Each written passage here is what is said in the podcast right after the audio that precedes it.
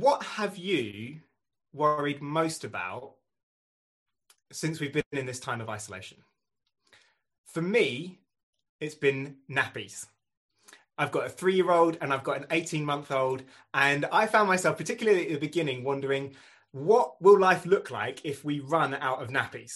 Um, well, in fact, I know what life will look like, and I don't want that. And so I found myself subconsciously looking and and wondering in the house, what could could that household item perhaps double as a nappy if in need of emergency?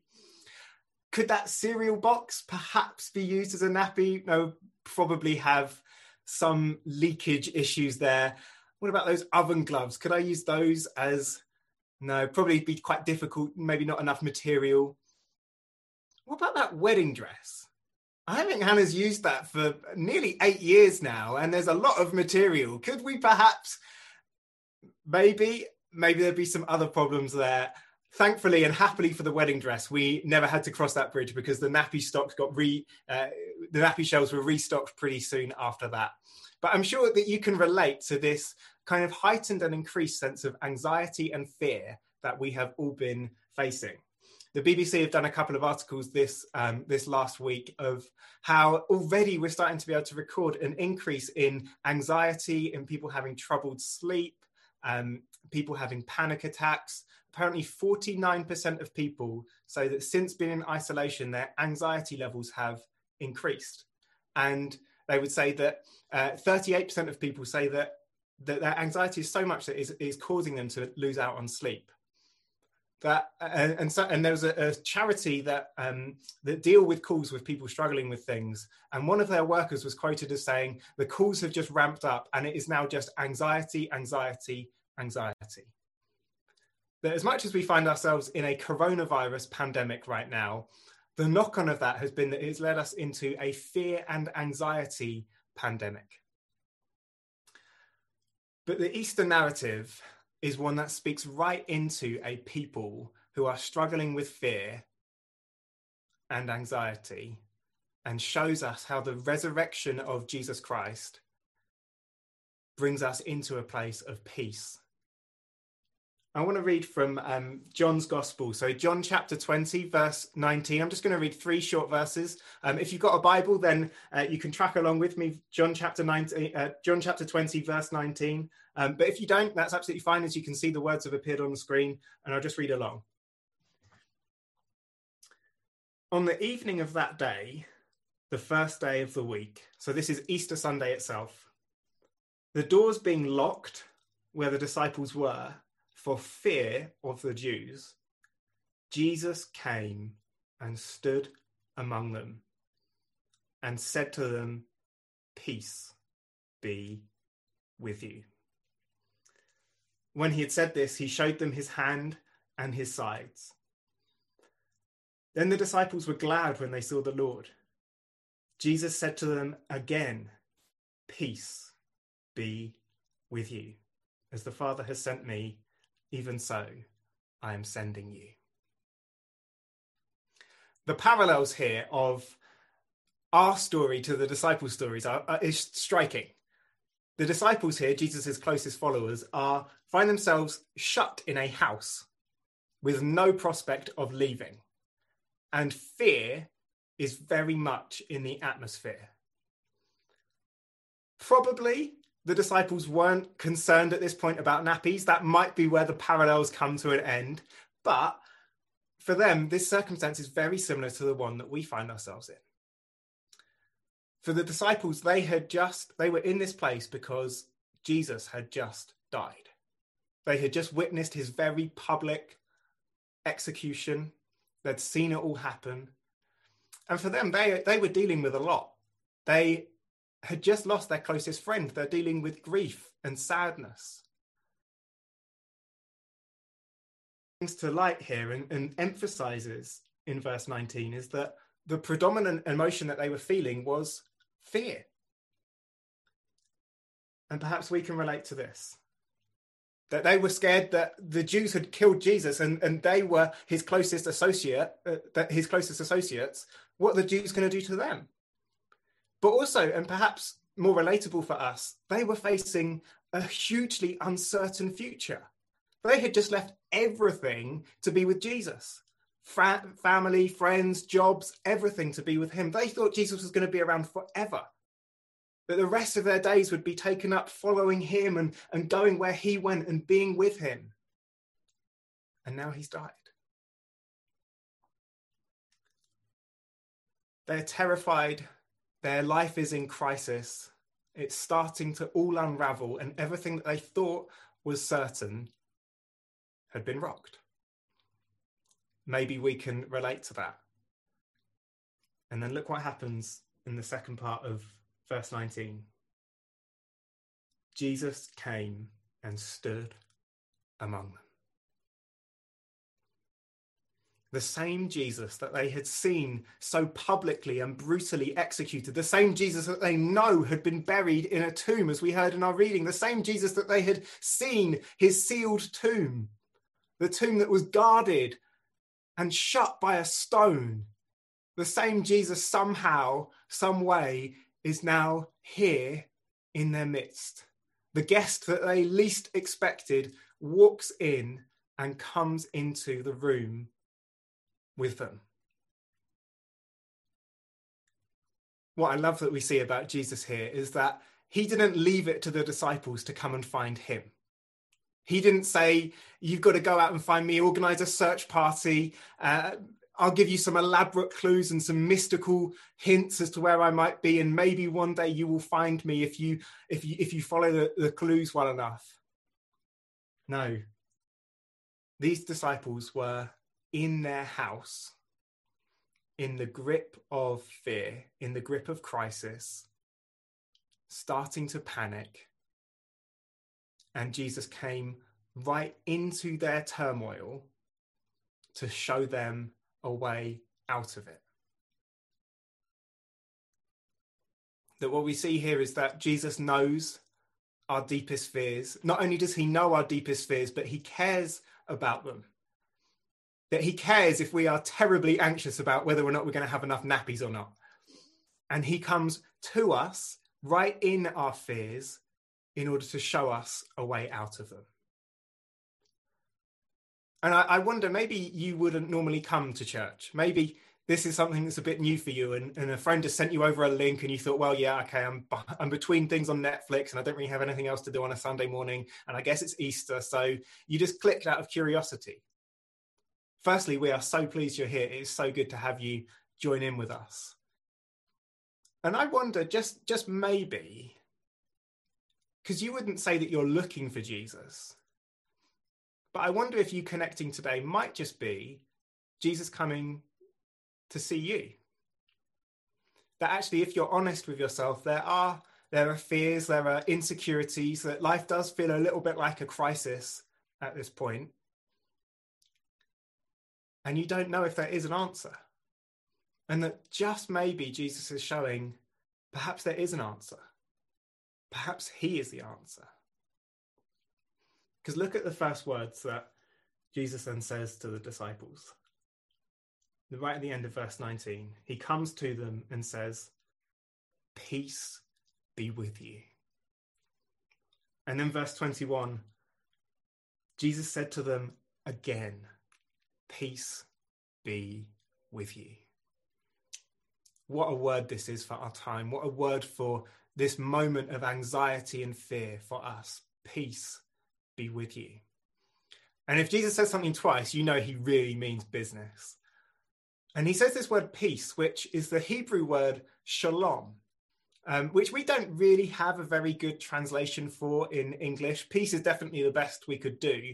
Um, but when we think of peace, we might think of ended wars. We might think of um, a time of conflict coming to an end, uh, or perhaps a distilling of fears and anxieties. Which it does mean those things, but it means so much more. One definition that I came across is well-being in its fullest sense. A sense of wholeness and a sense of completeness of a person. This is what Jesus is talking about. The idea of our very soul coming to rest. work and toil coming to an end, and it is you at your most gratified and satisfied. You've experienced glimpses of it before. It's, it's that feeling when you're eight years old and it's the beginning of the summer holiday. Term has just ended and the summer holidays are just stretching out before you. Or it's that feeling if you're thirty-eight years old and you have two kids and the summer holidays have just come to an end and term is just beginning. Or it's that experience when you, uh, your team has finally, after months of agonising and waiting and anxiety on your part, they have finally secured the Premier League title. Or it is spending long summer evenings in the sun with a load of friends and a big glass of red wine. It is that moment in time, that little snatch of time, that tiny window where all of your cares just seem to fall away. The stresses and the concerns of life are gone just for a moment, and everything seems white, right with the world. That is peace.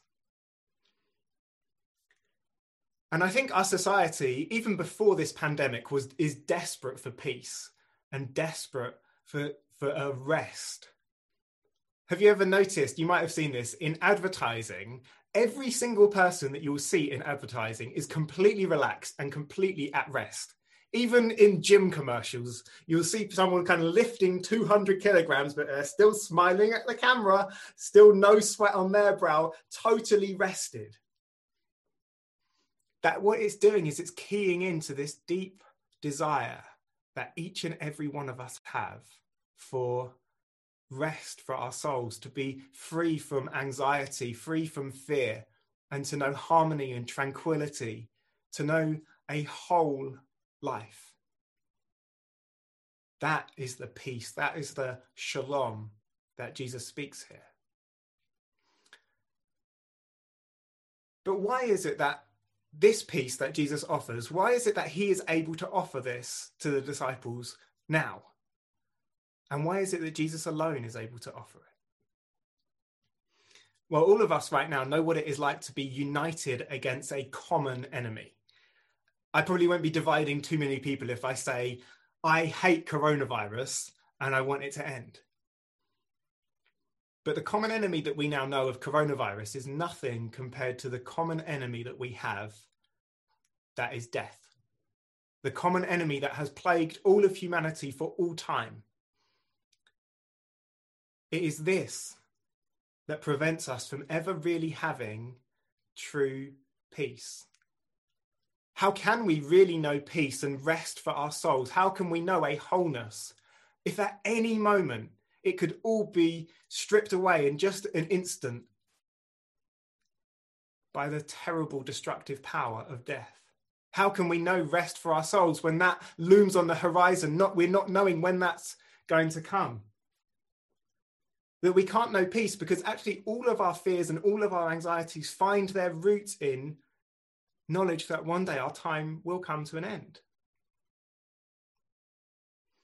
That we know our time is limited, and so we anxiously and busily just try and get as much joy and as much comfort and as much fun out of this life as we possibly can. But here, Jesus speaks true peace. But he doesn't just tell his disciples that they can have peace, as powerful as that is. But he goes a step further and he shows them that they can now have peace. In verse twenty, he says this. After he says, peace be with you, it says, when he had said this, he showed them his hands and his side. He shows them his hands, his arms, where they, they had themselves seen the nails driven in as he was hung on the cross. As they see the, the scars and they see the holes, they know this is a body that was once hung on a cross, unmistakably. But then he shows them his side, his unique signature, if you like. That earlier, just a page before, we read that Jesus, after he had died on the cross, he was pierced with a spear. That this wasn't, this isn't just a body who was crucified. This is the body of Jesus Christ of Nazareth who was crucified. But he doesn't just invite them to look in actually the next episode is Jesus speaking to another disciple, and he says this. He says, put your finger here, see my hands, reach out your hand and put it into my side, which is gross. But what Jesus is saying here is he is saying, look, touch, experience, see for yourself, know that death has been defeated, know for yourself that our enemy has been conquered, see for yourself, experience for yourself that my promises of eternal life have found complete truth in the fact that I once was dead, but now I am fully alive. See, Jesus here, he's he's pulling no tricks. He invites the disciples to come right in. He's not nervous that they're going to find the, the fishing wire that is holding him up, or that if they get too close, they'll see that it's all just a kind of smoke and mirrors show. No, he invites the disciples, he invites us to get right close to, the, to his body, to come right close to him and to see and to, to even scrutinize and to look closely. Has this really happened? Is he real? Has this resurrection, this unthinkable event, has it really taken place? Come and see for yourself. Death has been defeated. Our common enemy is over. And this is just what one of Jesus's later followers, a guy called Paul, is writing about. He writes about the, the, the resurrection of Jesus Christ. And we kind of sung about it earlier, actually. I just love this, what, what, what Paul says a bit later on in the Bible. He says, where, O death, is your victory? Where, O death, is your sting? That Paul is gloating over death. He is saying, death, you are defeated. You are done. For the Christian, death now no longer has any hold. There is no fear over death, in death for the Christian, because Jesus Christ has beaten it. That Paul celebrates the ultimate victory over death as he ponders the resurrection of Jesus Christ.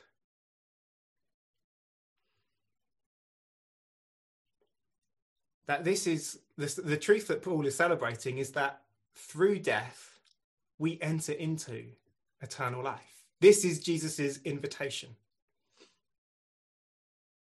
He says, look, you can come and be included in this. This resurrection is not just for me, but this is for us.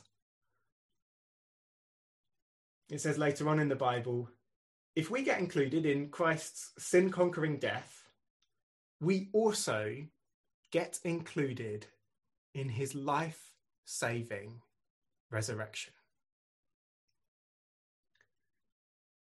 This is why Jesus alone can offer us peace on Easter Sunday.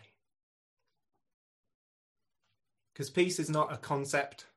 It's not ultimately to be found in meditation techniques or mindfulness or coping mechanisms, although some of those things may help temporarily. Peace is truly to be found in the risen Lord Jesus. This is why he can speak this at this time. Because if we want peace, we need Jesus. Because it's only when we know that the grave really will not be the end for us, that we can know peace. The only time where our soul can truly come to rest is when it knows its future is forever secure with Jesus Christ.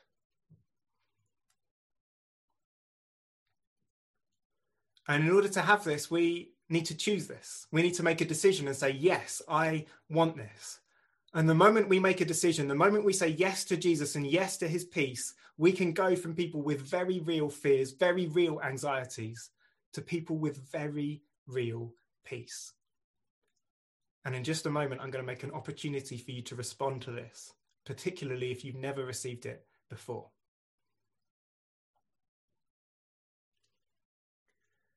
What Jesus is not promising to the disciples is that they are about to inherit an easy life. He's not saying to them, look, your life from now on is just going to be long, stretched out evenings in the Maldives sipping mojitos. That's just not reality.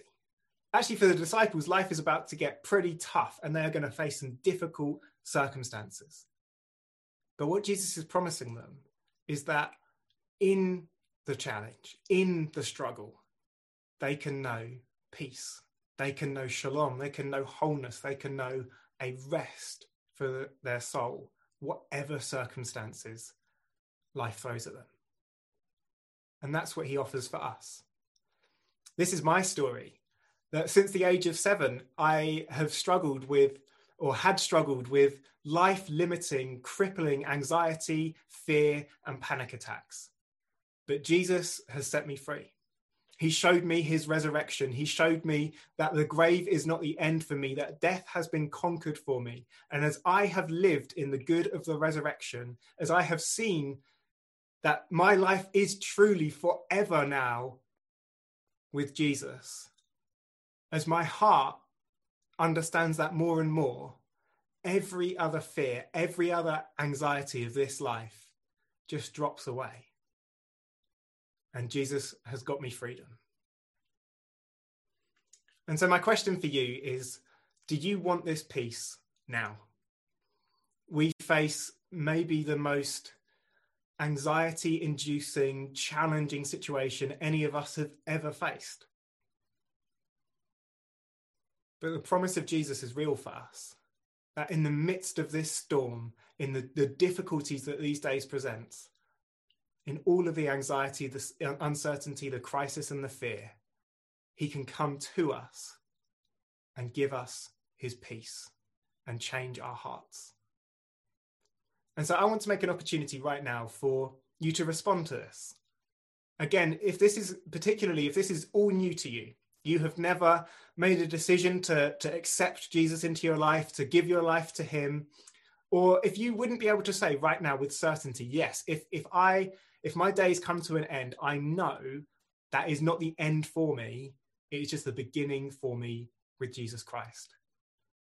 If that's you, what I want to do is we're going to pray in just a moment. And then after that, I've got something for you to, to do. But we're going to pray now, and I'm going to ask you to pray after me. And I would love for you to do this out loud if you can. Praying in our hearts is, is a good thing, but there is so much more power when we say things out loud. And so I want to encourage you, if it is possible for you, please pray this prayer after me out loud. I want to invite everybody to, to be closing their eyes now, and we're going to pray together.